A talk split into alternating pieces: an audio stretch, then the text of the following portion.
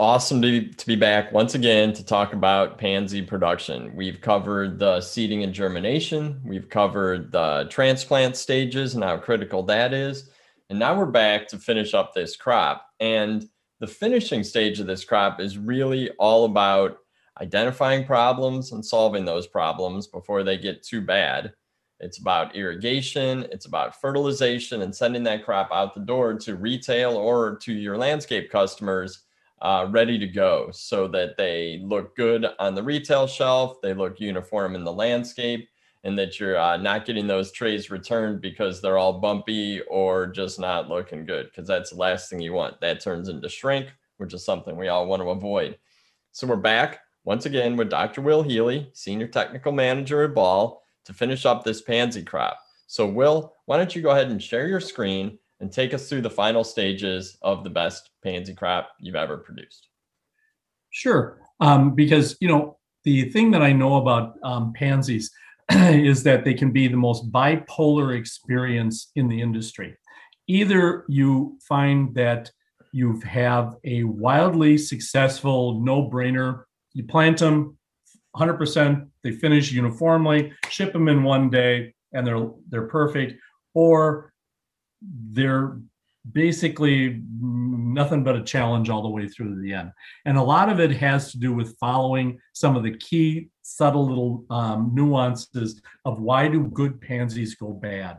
So we're really going to spend some time in this presentation talking about how you prevent good pansies from going bad. Does that seem like a good approach, Bill? Because you know, you're trying to finish pansies in the fall under the heat, under the stressful conditions, and probably the worst growing conditions for a pansy, so that the consumer can have a great product all the way through the fall and the following spring. So we're doing all the hard work so that they can have all the enjoyment. When you're doing spring pansies, they're a lot easier. It's just that they're with you forever. You know, if you look at a pansy crop for the fall, if you're pretty much 4 weeks and you're pretty much planted done, or you should be. It might be 5 weeks, but usually it's about 4 weeks.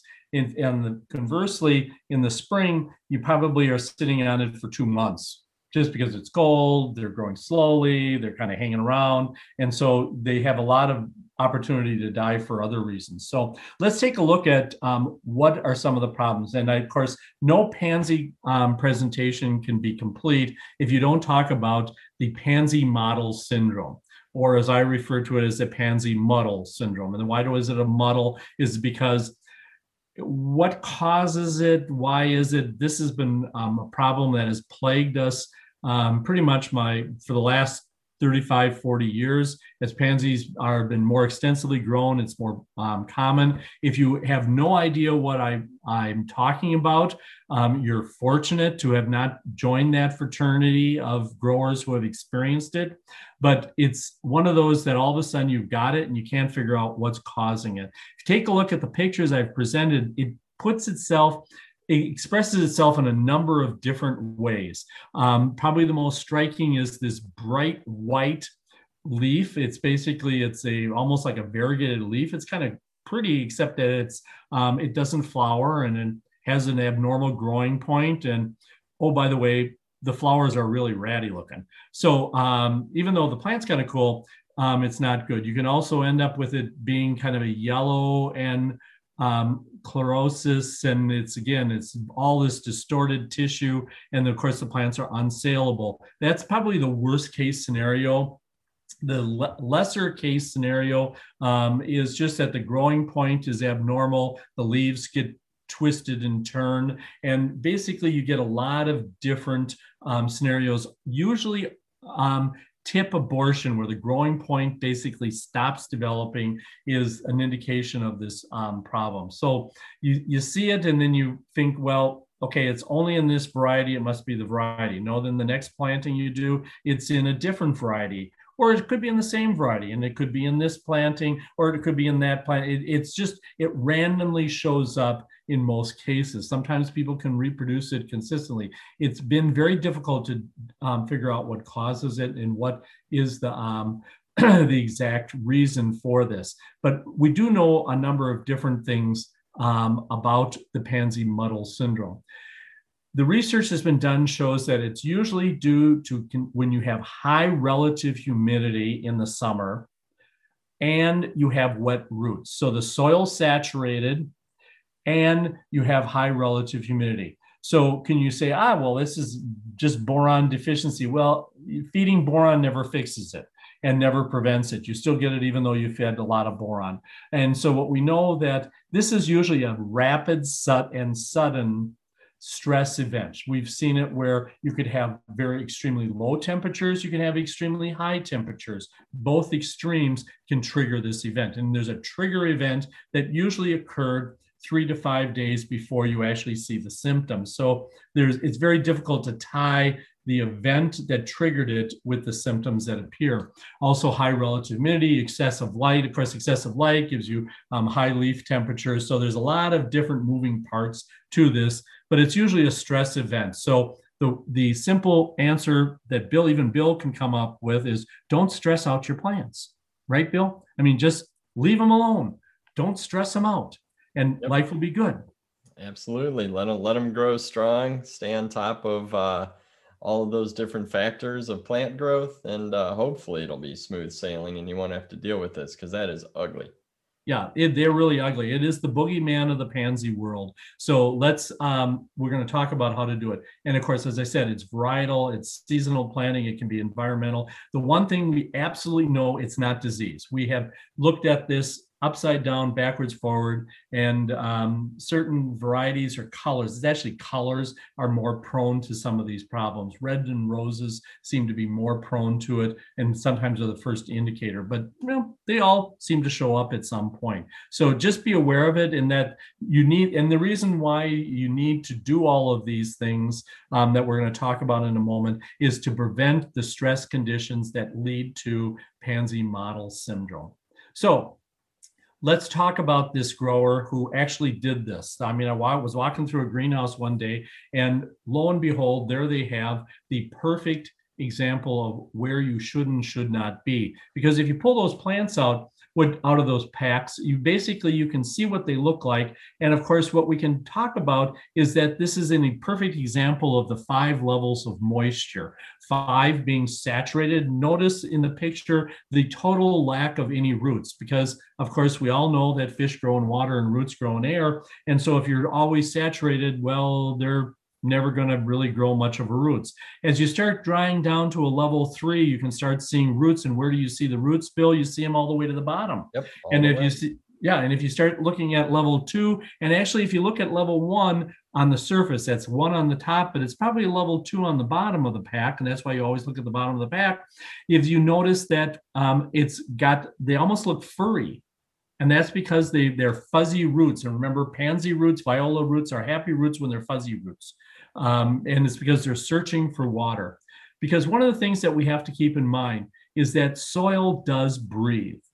Because as you put water in, you force all the air out. And of course, air is critical for that root development. And as the water drains out, evaporates out, the air gets sucked back in, so that soil is breathing due to the fact that you're adding water, or the water is evaporating and disappearing. So how you get air into it is you keep the water out, so you don't force all the air out, or you dry that soil back, so that you can draw more air back in. Because if we were to take a look at a bunch of soil particles, what I've got an example of here, is you can see that at a saturated soil, the water is around all of the soil particles.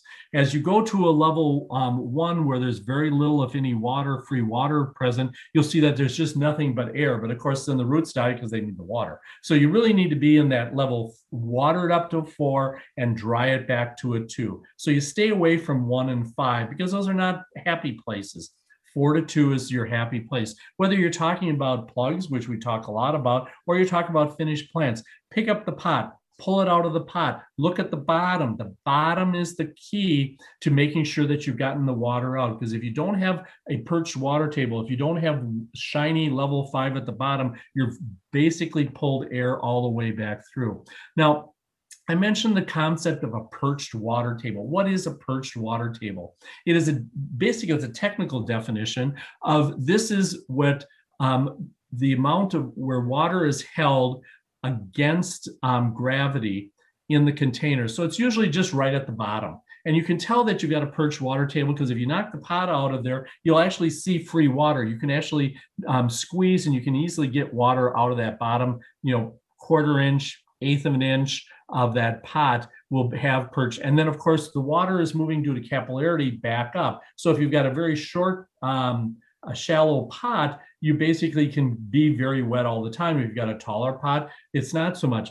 Now, the problem that you run into is the roots basically look for water until they get to that perched water table, and they won't really develop well in there. So you need to dry that perched water table out to get the roots to grow into there, because remember, you need to have air present to get the root growth. So you basically have the roots grow down, and when you get the roots down, the beauty of having roots at the bottom of a container is that they'll remove the perched water table so that when the water basically due to gravity goes to the bottom of the container, if you've got a good root mass at the bottom, it basically sucks all the water up. That's why we always talk about trying to get the roots to the bottom of the container within 7 days in a pansy crop. So that what you have is that you then can water it much more easily because you don't have to be worried about having too much water and not getting roots to the bottom. So, and of course, the perched water table is the same size, the same height, regardless of the container that you're using. You can see an example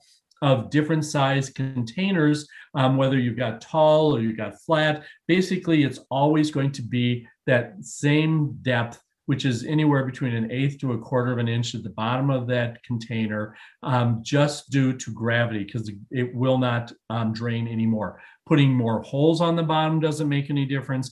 Putting fewer holes, it just basically it's held there against gravity and will not leak out. So you really want to be aware of that perched water table because it's an integral part of watering. And how do you know? Knock the plant out of the pot. Good growers always look at the bottom of the pot and the top and make a watering decision based on that.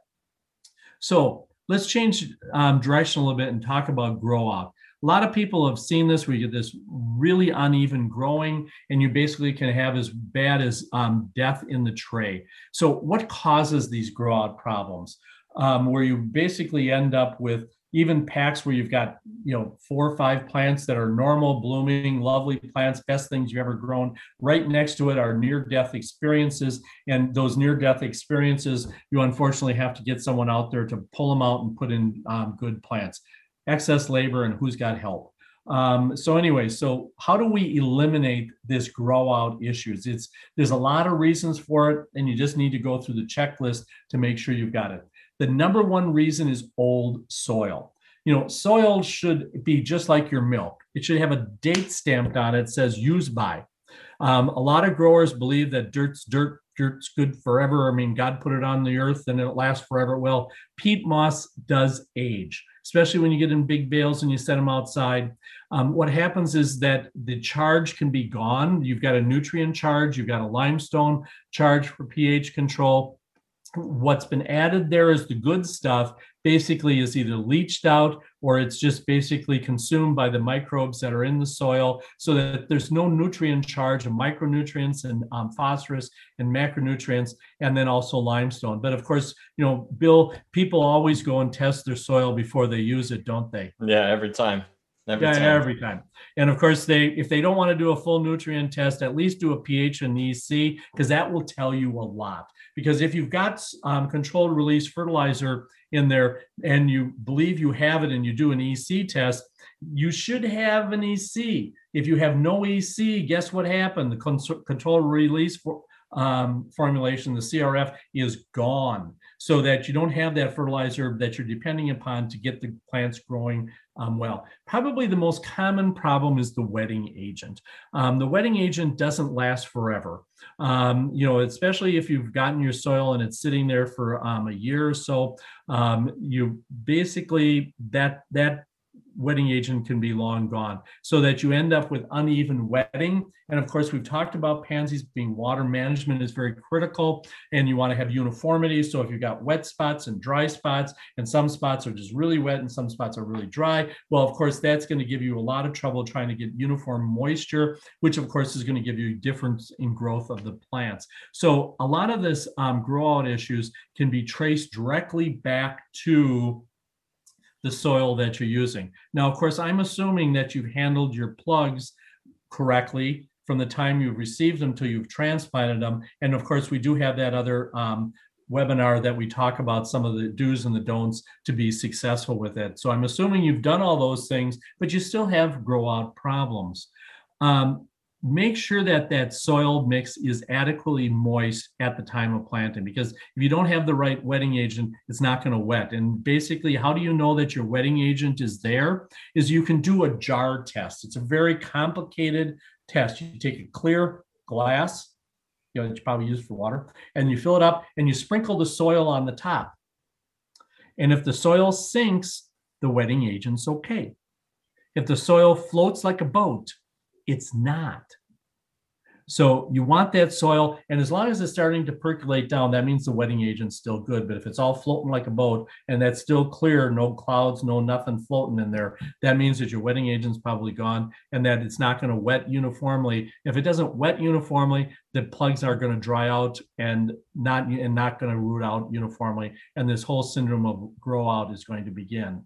It occurs to me that, you know, the issue that we're facing right now with shortages of raw materials, a lot of growers are ordering soil early, and, you know, they might actually order a couple years worth at a time, just to avoid any issues in the, you know, delivery of that product. And so this is probably something really critical to pay attention to right now.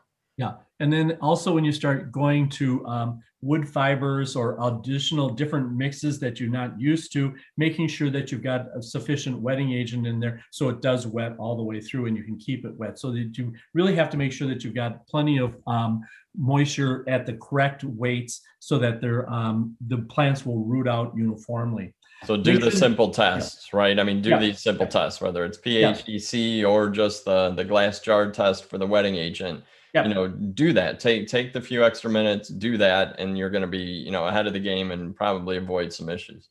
Because if you know before you plant, there's a lot of things I can suggest you do. Once it's in the ground, it's like really hard to fix stuff. Unless you're a fix-it man, that you're a fireman, you like to fix stuff. That's fine. We can tell you how to do that, but it's better to fix it ahead of time. Your fertilization program is also very important to make sure that you fed that plug uniformly so that that pops out. A lot of times what happens is, in the scenario that the picture that you can see, what happens is the controlled release, the CRF, basically isn't releasing fast enough. And so some of the plugs just basically disappeared because they ran out of juice and were held too long and they just died. So making sure that you've got a fertilization program that matches the plant need. Also, make sure that you don't have a Thielaviopsis. Look at those plugs that are transplanted. Make sure that they've got nice, white, healthy, fuzzy roots. Fuzzy roots are happy roots. Black roots, well, those might not be as happy and might have either Pythium, Thielaviopsis, or some other root diseases. So take a look and make sure you're not planting a disease in that soil, because they will die. Let's talk a little bit about your fertilization program, especially when you're looking at what you're doing in the spring versus what you're doing in the fall.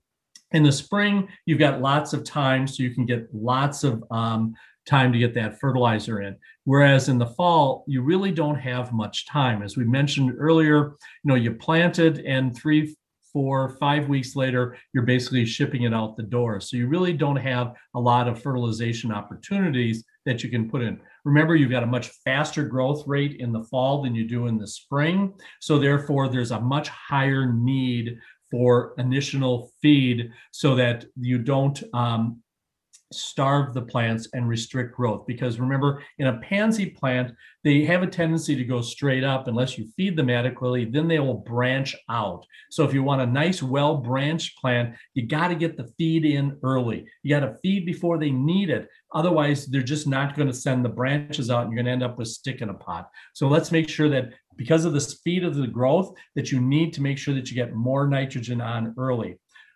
Nutrient requirements are all about feeding before you need. In the spring, you got plenty of time. They're not going to need, they're growing very slow. So there's a long time to get the nutrients in. They're just moving slower. So you can feed them slower. Whereas in the fall, you got to feed them fast and you got to get it in there right away. Otherwise you run out. Remember, the controlled release fertilizer in most cases is for the consumer and landscaper benefit, not for you as the producer. You as a producer have got to get the feed in long before that slow release probably is ever going to start releasing. Remember that every crop, regardless of what you're growing, petunias, pansies, marigolds, geraniums, whatever, have a minimum amount of nitrogen that is required to reach a saleable size. You know, if you're growing corn, you put so many tons of nitrogen per acre to get X yield. If you put in more, you get a higher yield. You put in less, you get less of a yield. So there is this optimum amount of nitrogen that you need to apply. And the rate, how many parts per million you apply each time and how often you apply it, you multiply those together and that tells you the total amount of nitrogen that's over the life of the crop. So if you add 100 parts per million every time you water, and you water 5 times during the life of that crop, now, Bill, we're both challenged your math. 500 times 100 is 500. And that's what we have to start thinking about is, are we getting enough nitrogen? Because if we need 1,000 and we only put 500 on, what is the plant going to be? Deficient. Small. Right. It's going to be little. It's going to be a runt.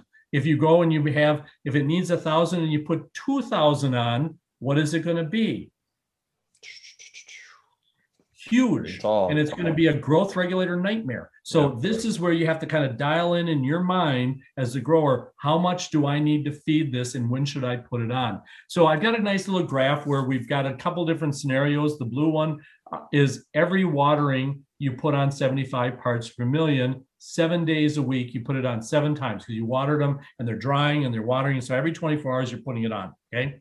And as you can see, if we say that you need 1,000 parts per million or 1,000 parts per million nitrogen total over the life of the crop to get a saleable size without excessive growth regulator, basically after 2 weeks, you pretty much have got all the nitrogen that you need. You got 1,000 parts per million after 2 weeks of applying 75 parts per million every day.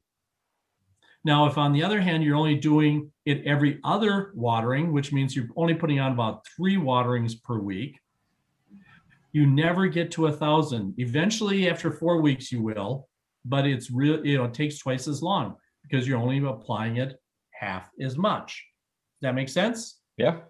So you really have to sit down and look at your crop and saying, am I sizing up fast enough? Am I sizing up too fast? How much should I apply? Because just like children, you know, we've all hopefully have had some children, they, you know, they go to bed and they're, you know, so tall and they come down the stairs the next morning and wonder, who is that child? They look like they've grown 3 inches.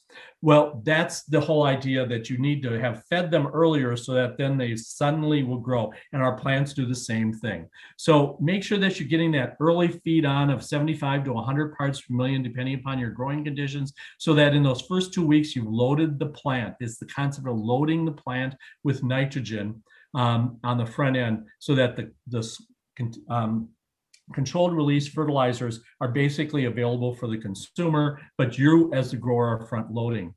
Remember that also with higher temperature, the drying rate changes, so that if you need to be down to a level 2 and you basically take it up to a level 4, that, you know, or if you take it up to a level 5, it's the difference is how much water, how many grams of water that you put in there and how fast are you losing that water. It's a math problem, which of course all horticulturists are a little challenged with math, but basically it tells you that, you know, if you put on an extra 800 grams of water, it's just going to take longer to lose that water than if you only put on 600 grams. So really start thinking through how much water am I applying? Am I getting just a drip out of the bottom, or am I basically running water out of the bottom? And then how long is it taking to dry out? So early, when there's not much growth, you probably want to put on a little bit less water to get those roots to the bottom. Once those roots are at the bottom, you can put on more water because you got more plant on top if you're feeding it, so that you really start thinking through how much water am I applying. You just don't set the timer up for,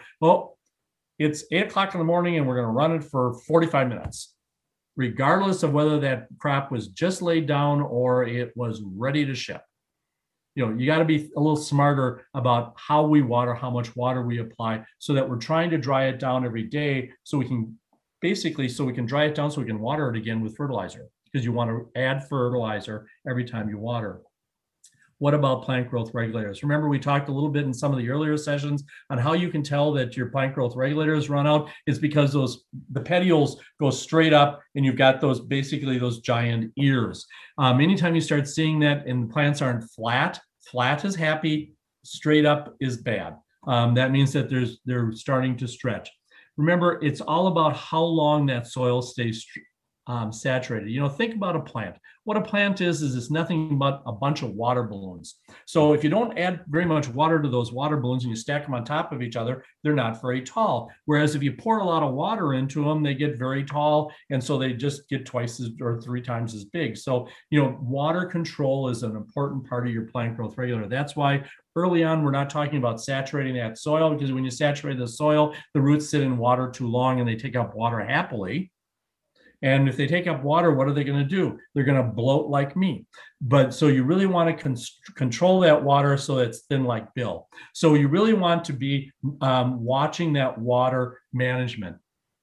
Also keep in mind that the plant growth regulators, especially during the summer period when it's hot, are really consumed. Think about it as the growth regulators run out, that you basically don't end up with enough water. You know, they run out over time. So you put it on depending upon how strong the growth regulator is. Remember that B9, it's no longer effective once these are induced. So by the time you transplant your pansies or violas, they are induced most likely. They've got flowers set. You can't see them, but they're there. And so B9 no longer is effective no matter what the rate is. And that's just a feature of B9. So we really don't use B9 by itself any longer. It's just not worth it. We're usually using at this time, we can use Bonsai and Sumagic, but you really have to watch what you're doing so that the plants will grow. You want to make sure that you're not putting it on too early. You want to be thinking about it at once it hits about 90% of allowable size. So you're basically sized up and you're coming up and you're about 90% of where you need to be. That's when you start thinking about Bonsai to kind of slow and tone it all down. Most critical, active ingredient per container, so that, you know, someone who's applying it by hand that walks slowly is putting a lot per container. If you've got, say, 5 parts per million in the barrel and they're walking really kind of slowly because, you know, they haven't got to go anywhere, they're putting on a fairly high dosage of active ingredient per plant versus the speedy Gonzalez who basically, you know, does an acre in 10 minutes. That person is going too fast. So speed controls the active ingredient. So that's good, because if you've got a plant that's got a lot of leaves that are up, spray them slowly. If you've got a lot of them that are smaller, are basically down low, spray them fast so that you have different amounts of active ingredient per plant. Does that make sense, Bill? Yeah, absolutely. Good. So then we want to make sure that you use a spray is preferred when you get it on. Bonsai and Sumagic have to be on the stem. So you got to spray at an angle. You can't spray down because that just gets on the leaves.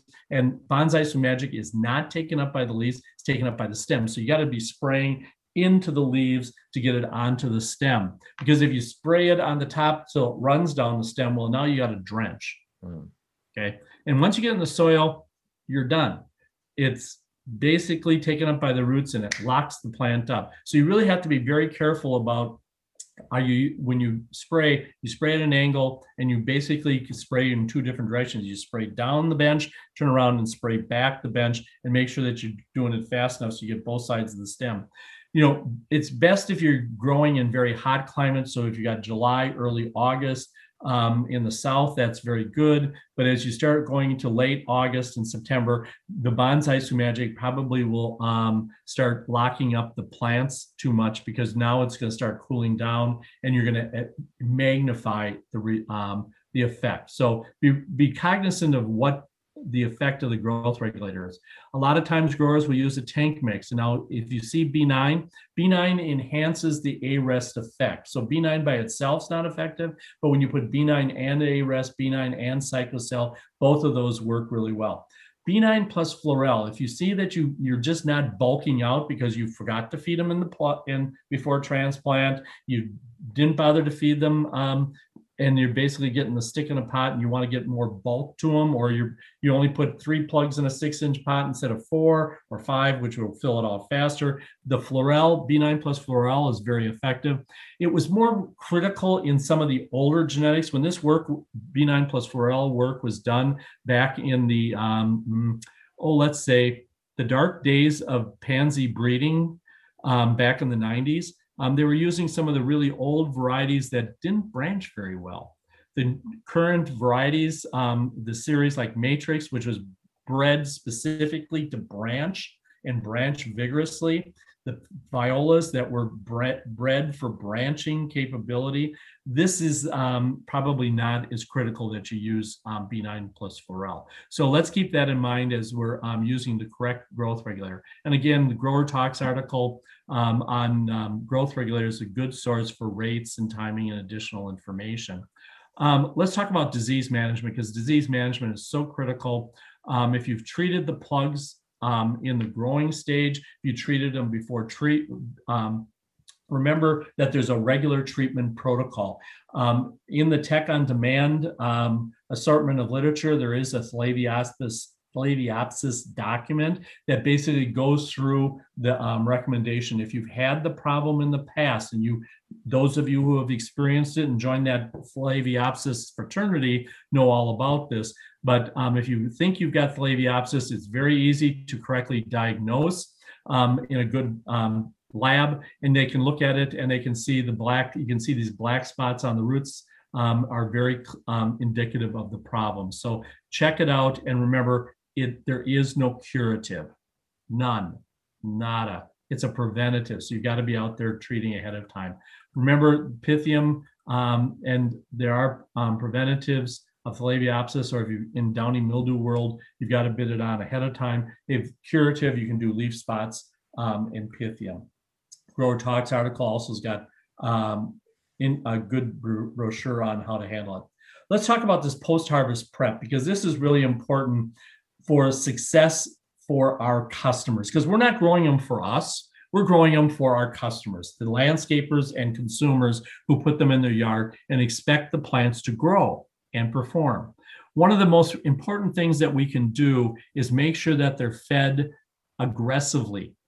And aggressively, if you've been putting on 50, 75 parts per million in plug production, or in your regular production, when it comes time to start shipping them right at the end, putting on 200 parts per million, again with an ammonia-based fertilizer like 20-20-20, or which would probably be better because it's predominantly urea and ammonia, so it doesn't get leached out. Because the biggest problem we run into is in the garden center, they are either rained on and all the fertilizer is leached out, or by chance they get watered aggressively because they have no clue on how to water them. So then all the fertilizer gets leached out. So that basically you end up with a plant that's very hungry. It goes to the consumer or the landscape bed, which has zero fertilizer in it, and the performance of that plant is mediocre, and then the consumer gives up. And that's one of our biggest challenges in this industry, is people who are just giving up because they feel like they're a failure. We need to help them be successful. So making sure that you've got adequate fertilizer in the plant, in that soil when they basically plant it. Make sure that they're watered thoroughly so that you've got a solid root ball of feed that goes out there. Make sure that they've got the right fungicides on them depending upon your local disease pressure. You may want to put a plant growth regulator on them, just kind of tone them down, but you don't want to go and shellac them so they never grow. Basically, a week after you ship them, they should start changing size, so they should start growing. That's kind of the rule of thumb. So if they're sitting around, they should grow up. If you're shipping any distance, one of the most important thing is to get the heat out of the soil, because if you ship hot pots, so those pots are starting to run 80, 90 degrees because they've been sitting out in the sun. Those plants are going to, of course, pump water like mad. They're going to get soft. You're going to end up with disease problems, especially if they're packed in a wrap. So make sure that you're getting them picked either early morning, so that you can get them out of the fields early in the morning. And you put them in a shaded location so that you can keep the field heat out of the plants. If you've got a cool place that you can cool them down, especially if you're shipping them any distance, that's also very important. And that's all part of getting the shipping, because all of the shipping issues that we hear about from growers usually is directly related to the fact that the soil is running 80, 90 degrees, and basically the plants collapse at that point. So really be focusing on that, those aspects. So hopefully you've gotten some tips, some ideas on how not to experience some of the real challenges that pansies, so you can say, that was easy. Absolutely. Absolutely. And it's funny, go back to your referencing the grower you worked with who was having problems year after year, and you made some tweaks in the production, got things started stronger, probably helped a little bit with how this grower was sending them out the door. And he said, wow, that was actually really easy. So, like always, it comes down to knowing what you need to do, executing on track, and not getting behind. So, you gave us so much great information, tips to help all growers produce their best pansy crop ever, whether that's spring or fall production. And Will, really appreciate it. Thanks a lot. And good luck with your pansies and violas. It's a great crop. Consumers love it. Absolutely. And before we end, I do want to remind the listeners and viewers that all the resources that were referenced are in the show notes. If you were listening to the audio version, we do have the slideshow available. Those links will be in the show notes, or you can just jump over to YouTube and watch the video if you really want to see some of the great pictures that Will was sharing. And lastly, again, please subscribe to the Tech On Demand weekly newsletter. Comes out every Friday, and we'll keep you up to speed on all the new information that we're sharing, all the folks that we're collaborating with, whether that's university research or all the other companies out there creating fantastic technical tips for growers. I think everybody in our industry wants you to be successful, and we're going to do our best to share those resources on a weekly basis. So again, that's it for today. I'm Bill Calkins with Ball Tech On Demand, wishing you a fantastic pansy season.